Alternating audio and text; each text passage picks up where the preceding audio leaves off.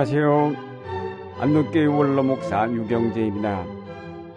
로마서 8장 29절 말씀에 보면 하나님께서는 미리 아신 사람들을 택하셔서 당신의 아들의 형상과 같은 모습이 되도록 미리 정하셨다고 하였습니다. 하나님께서 인간을 창조하실 때부터 계획하셨던 목표는 바로 당신의 아들의 형상과 같은 모습이 되게 하시는 것이었다는 말씀입니다. 하나님의 아들을 닮은 인간, 이것이 바로 우리의 완성된 모습이라고 할 수 있습니다. 그런데 우리가 이 땅에 살아있는 동안 과연 성자 예수 그리스도와 닮은 모습으로 변화될 수 있을까요? 지금 우리의 상태로는 불가능합니다. 우리가 그리스도로 말미암아 죄 사함을 받고 구원을 받았다고 하지만 우리는 여전히 죄가 지배하는 세상에 살면서 그 영향 아래에 있으며 우리 몸의 연약함으로 그리스도를 온전히 닮은 자가 되기는 어렵습니다. 결국 이것은 우리가 이 땅에 살아있는 동안에 이루어질 모습이 아니라 죽음을 통하여 이루어질 미래의 모습입니다. 그것은 빌립보서 3장 21절 말씀에도 잘 나타나 있습니다. 그분은 만물을 복종시킬 수 있는 능력으로 우리의 비천한 몸을 변화시키셔서 그분의 영광스러운 몸과 같은 모습이 되게 하실 것입니다. 우리의 의지나 능력으로 그리스도를 닮은 영광스러운 몸과 같은 모습이 되는 것이 아니라 하나님의 능력으로 우리의 비천한 몸을 변화시키셔서 이루어집니다. 바울은 로마서 8장에서 그리하여 하나님께서는 이미 정하신 사람들을 부르시고 또한 부르신 사람들을 의롭게 하시고 의롭게 하신 사람들을 또한 영화롭게 하셨다고 하였습니다. 여기서 과거 시제를 사용하고 있는데 앞으로 그렇게 하실 것이 아니라 이미 영화롭게 하셨다는 것입니다.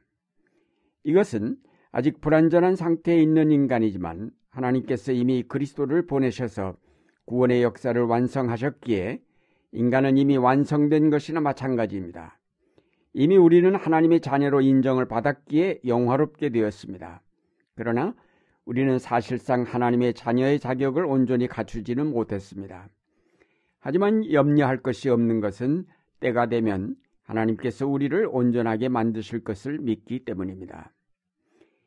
하나님께서 비천한 인간을 변화시키셔서 영화로운 자리에 이르게 하신다는 것은 이 세상에서 이루어질 일이 아니라 결국 죽음을 통하여 하나님께로 나아갈 때 이루어질 일입니다.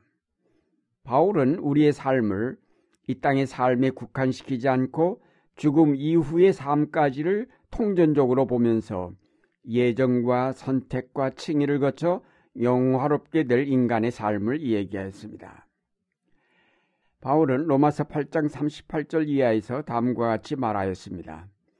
나는 확신합니다. 죽음도, 삶도, 천사들도, 권세자들도, 현재일도, 장래일도, 능력도, 높음도, 깊음도, 그 밖에 어떤 피조물도 우리를 우리 주 예수 그리스도 안에 있는 하나님의 사랑에서 끊을 수 없습니다. 여기서 말하는 하나님의 사랑은 우리를 영화로운 자녀의 자리에까지 이끌어 올리시는 그분의 역사를 말합니다. 만약에 우리가 영화롭게 되는 일이 이 땅에 살아있는 동안이라면 그것은 죽음에 의해 좌절될 수밖에 없을 것입니다.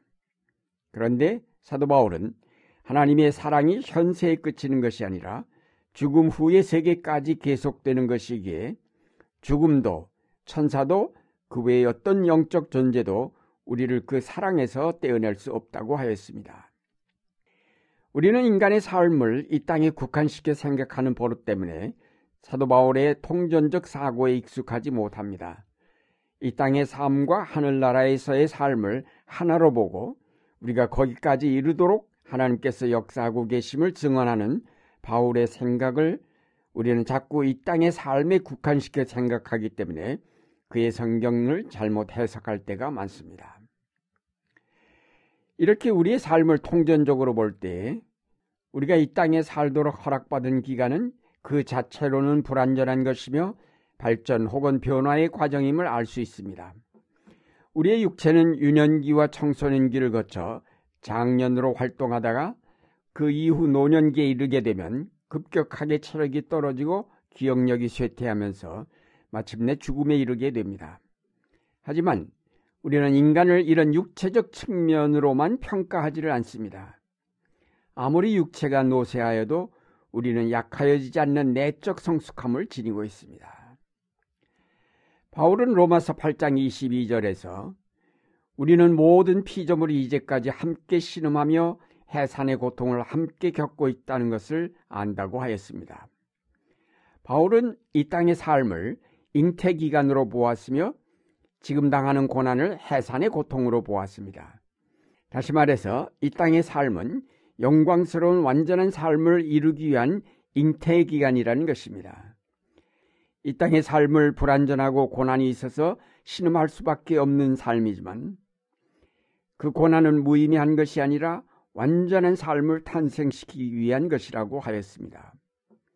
바울은 이런 고난의 삶이 결코 헛되지 않아서 마침내 선을 이루게 된다고 하였습니다.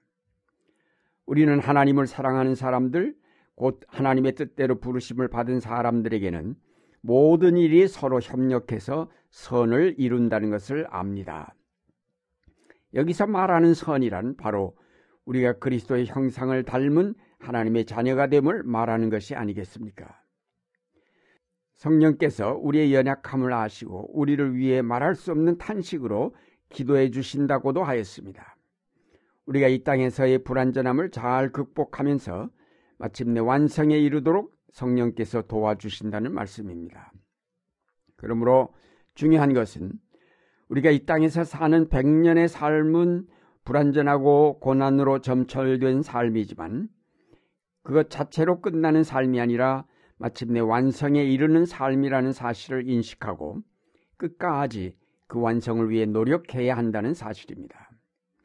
나이가 들수록 끝나가는 것이 아니라 점점 더 새로운 삶에 가까이 이르는 것임을 알고 끝내는 자세가 아니라 새롭게 시작하려는 마음의 자세를 갖추어야 할 것입니다. 우리는 흔히 인생의 성공을 재물을 많이 얻어 부자가 되거나 높은 권력의 자리에 오르거나 많은 학문적 성취 같은 것에 두지만 그것은 이 땅의 삶만을 전부라고 생각할 때의 성공이지 통전적으로 본 삶에서는 오히려 실패라고 하겠습니다.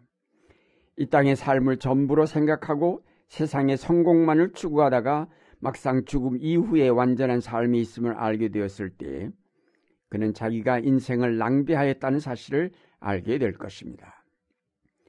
그래서 바울은 골로새서 3장에서 땅에 있는 것들을 생각하지 말고 위에 있는 것들을 생각하라고 권면하였습니다.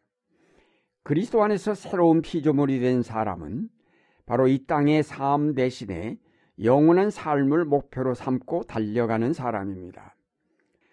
골로새서 3장 10절에 이 세 사람은 자기를 창조하신 분의 형상을 따라 끊임없이 새로워져서 지식에 이르게 된다고 하였습니다. 그렇습니다. 우리가 이 땅에 사는 백년의 삶은 바로 끊임없이 새로워지기 위한 기간입니다.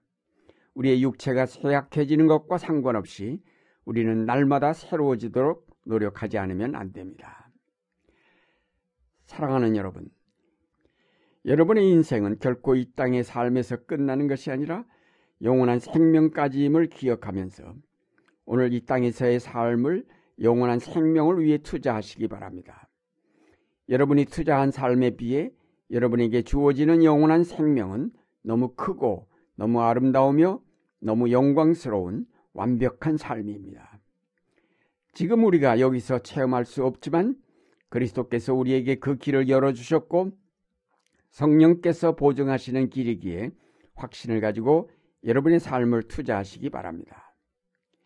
이제 여러분의 삶은 항상 새로워지고 완성되어 가는 삶임을 기억하시고 오늘의 삶을 충실하게 그때를 위해 투자하여 마침내 확신을 가지고 죽음의 관문을 통과하고 거룩하신 하나님 보좌 앞에 나아가 칭찬과 상급을 받을 수 있도록 늘 준비하시는 여러분이 되시기를 바랍니다.